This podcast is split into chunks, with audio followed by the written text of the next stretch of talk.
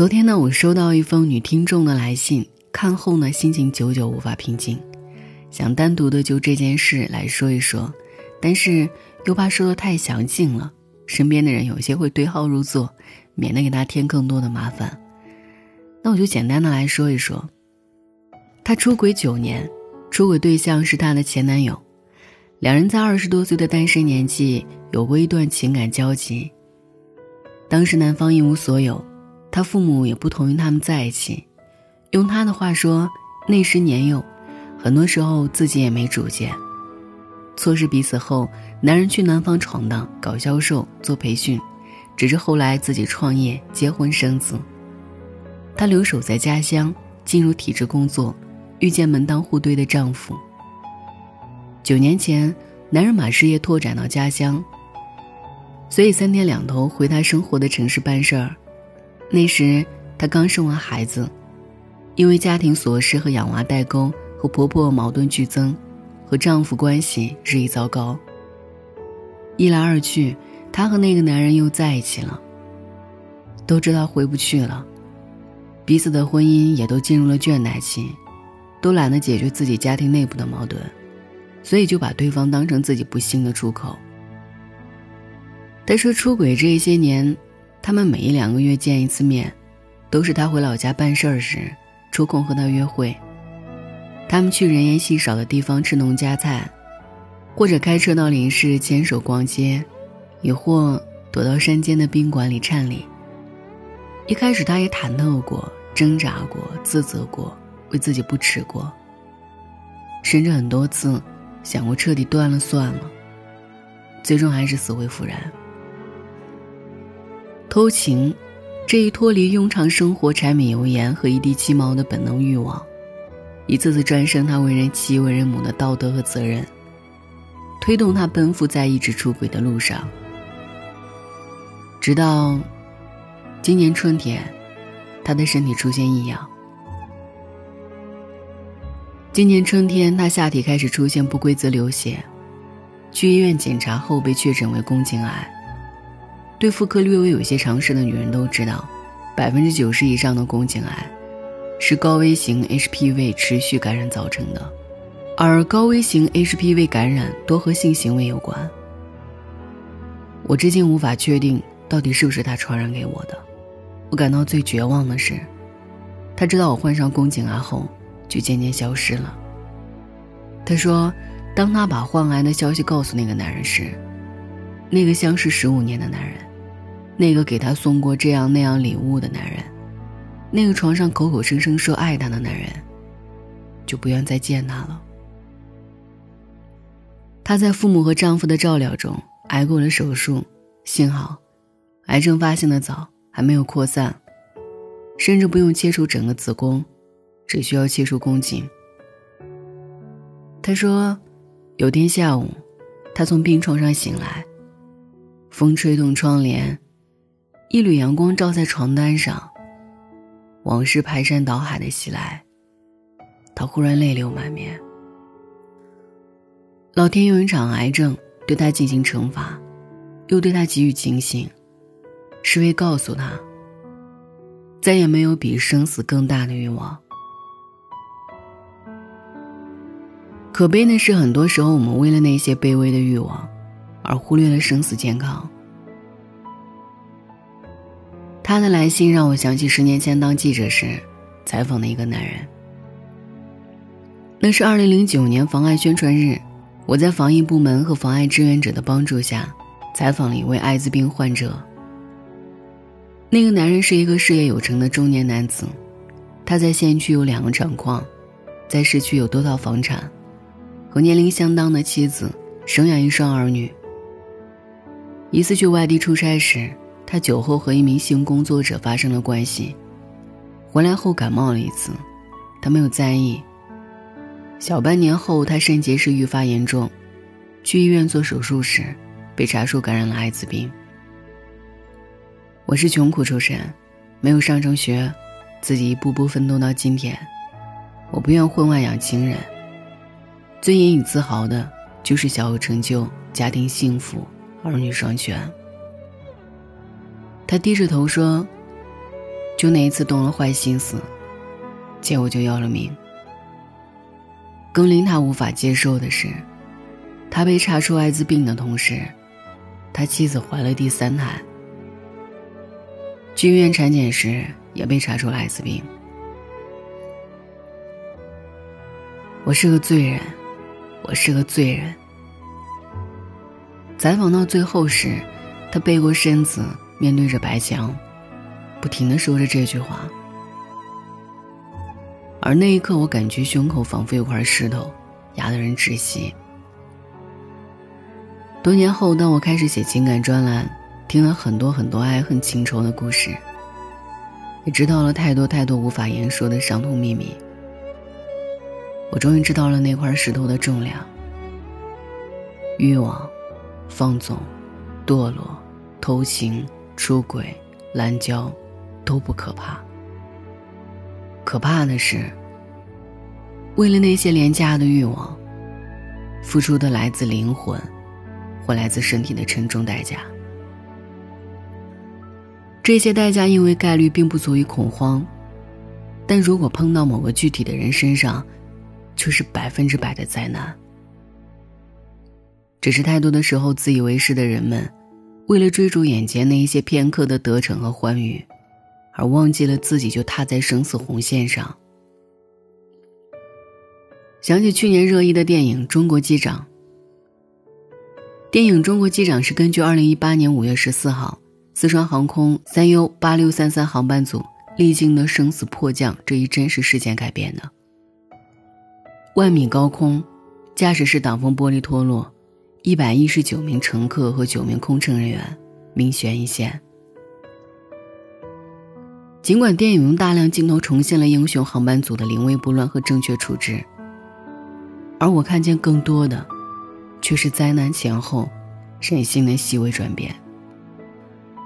灾难发生前，杜江饰演的帅气英俊第二机长梁栋，身为家有娇妻的已婚男人，在平稳飞行又百无聊赖的万米高空，谁按捺不住内心的蠢蠢欲动。撩拨头等舱里，一位孤身前往西藏的美女妹子；普通舱里那对好占小便宜的老年夫妻，偷偷把两包榨菜藏起来，却对空姐谎称没发榨菜，却又要到两包后忍不住沾沾自喜。而头等舱里带着促进链子的暴发户，飞机起飞后仍不停打电话，被空姐提醒后，恼羞成怒的他为彰显自己飞扬跋扈的上帝地位。不仅将手机砸向空姐，而且在用餐时对袁泉扮演的乘务长百般刁难。荷尔蒙驱使下的撩拨，小贪心诱惑下的市侩，耍无赖惯性下的盛气，每一句话语，每一个动作，每一个眼神，都淋漓尽致地诠释了平庸生活与静好岁月里那些比比皆是的本能欲望和人性弱点。直到灾难顷刻间发生，机身晃动，摇摇欲坠，机舱缺氧，险情罕见，尖叫哭喊，恐慌一片，生死面前，欲望退化，活下来，成为所有人唯一的信仰和希望。当你认为没有错误的时候，错就一定会找你。这是电影中的经典台词之一。喜欢这句话是觉得它道出了这样的真相：当你任由欲望驱使时，灾难正悄然降临。这是生命自带的惩戒，也是天地彰显的威力。因为没有敬畏，就很难善终。而这，是一位老人告诉我的答案。我曾经遇见过一位年过九旬的老人，他和爱人牵手走过一辈子。年轻时，他南征北战，参军上学，常年在外。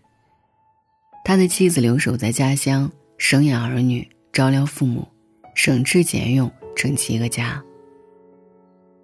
后来，他们终于结束两地分居的生活。他的爱人却病倒了。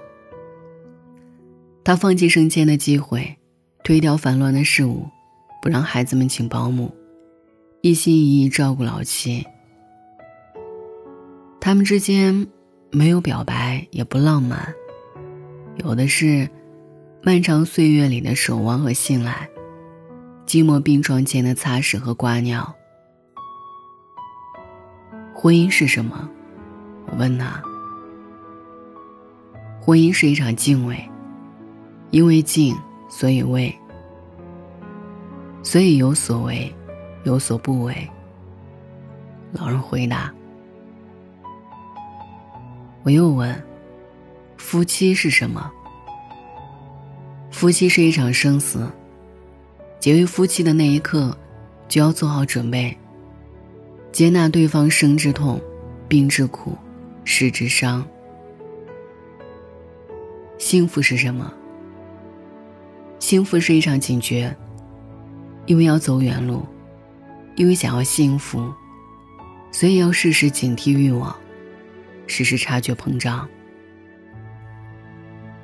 何老人的这三个问答，我始终记在心里，并在办公室里、在微信上、在咖啡厅里。在往来邮件上，一遍遍重复给向我倾诉的那些男人和女人，并向他们提出了这样的问题：他病了、穷了、破产了，你还愿当他的情人吗？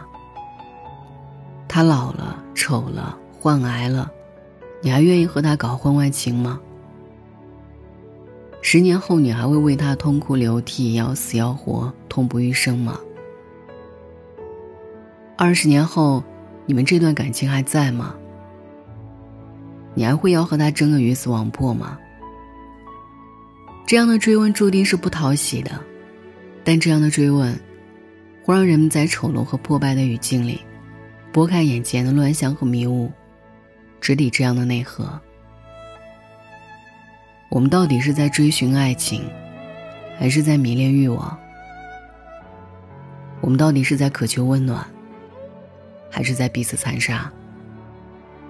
我们到底是在拥抱幸福，还是在制造哀伤？我们到底是被食苦的人生折磨，还是误解了人生，才变得如此之苦？今天我还一直在这重复的陈述和追问里没有停下。我希望这样的重复能让我自己，还有我遇到的那些男女。穿越平凡庸常的生活表面，淌过粗粝浑浊的岁月泥沙，始终心怀敬畏，保持警觉，洞见真相。生死才是最大的欲望。爱恨情仇、功名利禄、贵贱攀比，不过是生死这最大欲望之下，蛊惑我们的表象。很多时候，我们沉浸在表象的诱惑里。最终白白浪费掉那唯一的人生。我们平凡而渺小的我们，穷尽一生，不过是在克制中活得坦荡，在坦荡中活得真诚，在真诚中活得谦卑，在谦卑中活成慈悲。就像所有倾泻而下的激流。最终都归向静默深邃的海洋。We're breaking the plan.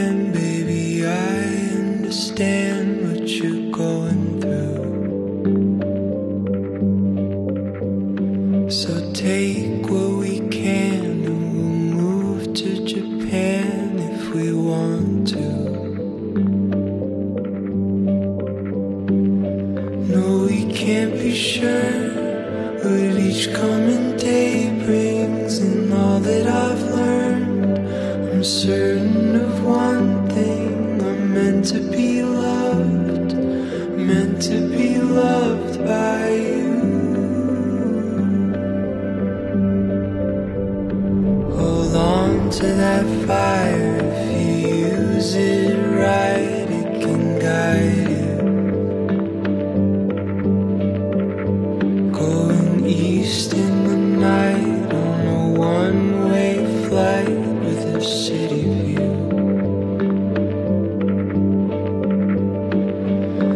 turn, the winter becomes spring, and though we will yearn, I'll hold on to one thing. I'm meant to be loved, meant to be loved by you.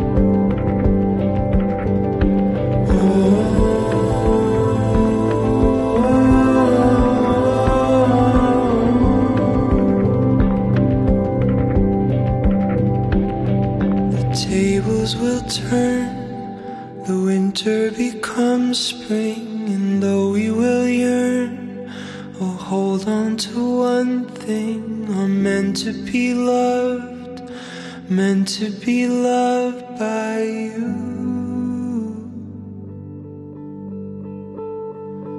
No, we can't be sure what each coming day brings, and all that I've learned.